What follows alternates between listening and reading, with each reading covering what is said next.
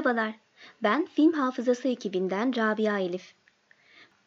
What Did Director Do'nun bu bölümünde Oscar ödüllü yönetmen Jean-Jacques Annaud'un Quest for Fire adlı filmini inceleyeceğiz.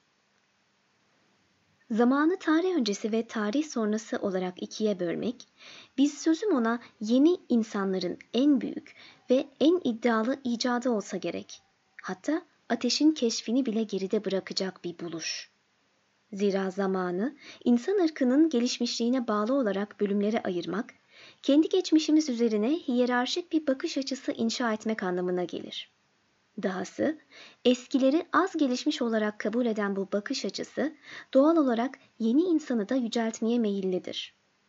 Oysa Jean-Jacques Annaud'un objektifi tarih öncesi çağlardan bu yana kaç arpa boyu ilerleyebilmiş olduğumuzu çarpıcı bir şekilde yansıtmak için ateşin keşfedildiği zamanlara kurulur. Bu süreçte ilk insanlar diye nitelendirebileceğimiz evrimin bizden önceki basamağına ait kimseler bu arpa boyunun pek de fazla olmadığını ortaya koyar. 1981 yapımlı Quest for Fire, tarih öncesi zamanlarda üç kabile insanının topluluklarından ayrılarak ateşin peşine düşme serüvenini anlatır. Özetle Ulam kabilesi, mağaralarında uyuduğu sırada bir başka kabile olan Vagabuların vahşi saldırısına uğrar. Çok sayıda insanını kaybeden Ulam kabilesinden akıllı bir delikanlı olan Nao, arbede yaşanırken kendini gizleyerek kurtulmayı başarır. Ne var ki saldırının üstüne kurt istilasına da uğramalarıyla beraber kabilenin sahip olduğu ateş söner. Çaresizliğe düşen kabile üyeleri Nao ile beraber saldırıdan sağ çıkabilen iki arkadaşını daha ateşi yeniden getirmekle görevlendirir. Peki tarih öncesinde kaybolan bu ateş imgesinin günümüzdeki karşılığı ne olabilir? Işık, aydınlatıcı, ateş gibi unsurlar içlerinde barındırdıkları saygı, yücelik ve korkunun yanı sıra çoğunlukla geleceği aydınlatan ilerici unsurları temsil eder. Nitekim 17. ve 18. yüzyıl Avrupa'sında akıl çağı ya da aydınlanma çağı olarak bilinen dönemin adı da ışığın bu simgesel anlamından ileri gelir. Işığı yitirmek karanlığı beraberinde getirecektir ve karanlık ateşin henüz bulunmadığı tarih öncesi yani gerici ve cahil bir döneme aittir. Ano'nun objektifi gösteriyor ki günümüz aydın insanının bu ayrımı aslında kökenini 8000 yıl öncesinden alıyor. Zira filmde ateşi yitiren kabile gelişip ilerleme olanağını da elinden kaçırmış olur. Ateşi geri getirmek istemelerindeki temel neden de kabilelerini yeniden kurmak, kendilerince bir medeniyet sağlayabilmektir. Dolayısıyla filmin adında olduğu gibi ateşe duyulan arzu, hasret, ateş arayışı, insan ırkının aydınlanmaya ve gelişimine olan bağlılığın atalarıdır. Nao ve arkadaşlarının ateş uğrunda daha sonra başlarına gelecek tüm fenalıklar da bugünün savaşlarının temelini yansıtır. Her biri aydınlanmaya bağlı olarak gelişmişlik düzeyleri arasındaki çatışmalar nedeniyle ortaya çıkar. Daha basit bir ifadeyle ateşi, yani başlıca üstünlük belirtecini elinde tutan, ötekilerin de efendisi olmaya namzettir. Ateşin peşindeki yolculukları sırasında Nao ve arkadaşlarının önüne kurak çayırlardan oluşan geniş bir arazi çıkar. Ateş uğruna geçilmesi gereken yolun böylesine kurak bir savana arazisi olması boşuna değildir. Zira ateşsiz kalmak doğrudan bilgi ve refah yoksunluğunu beraberinde getirmiştir. Sıradaki imtihansa açlıktır.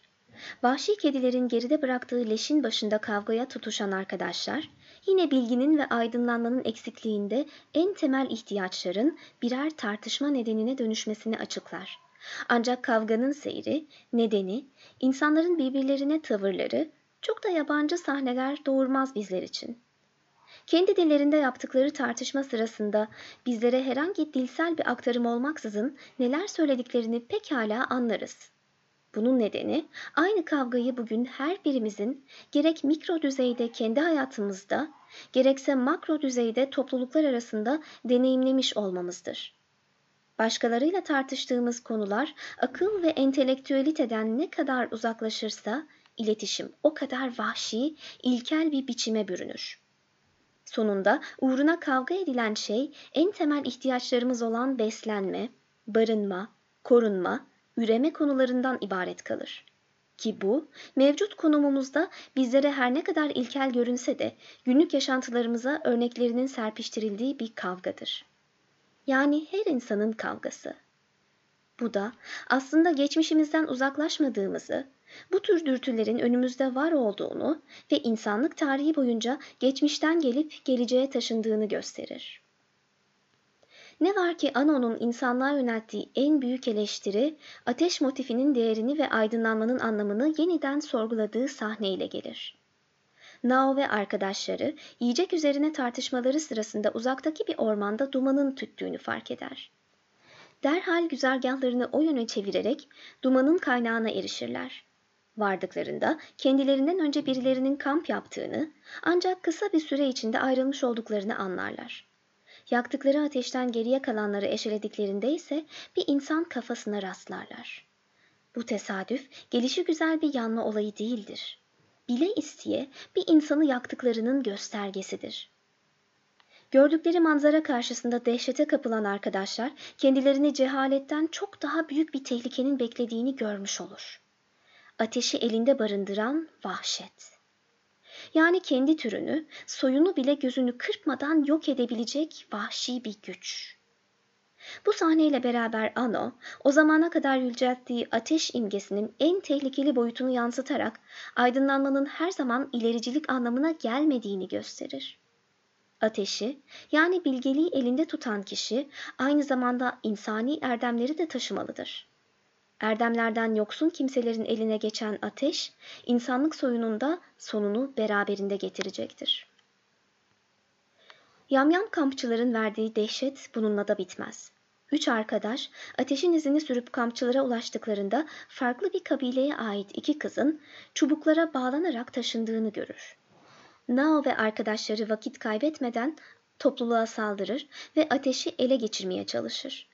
Çetin bir mücadelenin ardından yara almalarına rağmen ateşlerini de yeniden elde ederler. Film bu noktada pek çok yaratılış öyküsünün esintisini taşır. Ateşin insanlık özelliklerini en fazla taşıyan karakter yani Nao tarafından çalınması, mitolojik kahraman Prometheus'un öyküsünü akıllara getirir. Daha sonra intikam için çok sayıda adamlarını toplayarak gelen kampçı kabile Zamalarsa ansızın bir mamut saldırısıyla dağılır. Ki bu tür yenilgiler tarihin kalabalık ve efsanevi ordularının mucizevi şekilde mağlup edildiği sayısız öyküde geçmektedir. Hemen her kültürde, dinde, gelenekte tekerrür eden bu öykülerin bir örneğini sunan Ano, fileğin çemberinin de nedenli yuvarlak olduğunu gösterir. Değişen şey olaylar değil, yalnızca olayları yaşayan kişilerdir. Dolayısıyla insanlık tarihi öteden beri anlatıla gelen bir öykünün farklı zamanlara uyarlanan halidir bir bakıma. Bu esnada Zama kabilesinin esir aldığı kişilerin zayıf vücutlu kadınlar olması da ataerkil gücün ne kadar kadim olduğunu gösterir. Ancak bu yorum salt rehin sahnesi üzerinden çıkarılacak kadar basit değildir. Kaçırılan kızlardan Ika çeşitli sahnelerde tecavüze uğrar, aşağılanır, eziyet çeker ve çevresindeki tüm erkek karakterler buna hem göz yumar hem de kadının küçük görülmesini teşvik eder. Fakat bu noktada Ano, kadın karakterin bir başka özelliğine vurgu yaparak ekofeminist bir okumaya kapı aralar. Nao ve arkadaşları ile Zamalar arasındaki çatışmada kaçıp kurtulmayı başaran Ika, daha sonra üç genci takip eder. Arkadaşlar her ne kadar kızı aralarına almak istemeseler de Ika, daha sonra Nao'nun yaralarını doğadan elde ettikleriyle hazırladığı bir karışım sayesinde iyileştirince gönüllerini kazanır. Bu durum kadına atfedilen iyileştirici doğa ana kavramını sahneye taşır. Filmin sonraki seyri de bu noktada değişir. Buraya kadar hakir görülen kadın figürü, buradan sonra erkeğin eksikliğini taşıdığı iyileştirici, düzenleyici, hayat verici gücüyle öne çıkar. Doğurganlık ve bereket timsali olarak da mitolojide yerini bulan kadınlar, filmde de bu mirası sürdürür bir bakıma.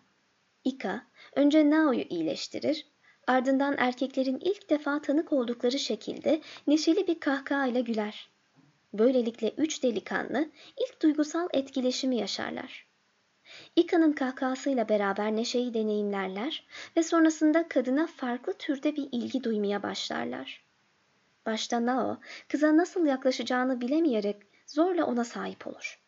Ancak daha sonra kız kadınlık gücünü keşfeder ve cinselliği kendi isteği doğrultusunda yönlendirir. Böylelikle hem iyileştirme hem de cinsellik gücü kadının kontrolüne geçmiş olur.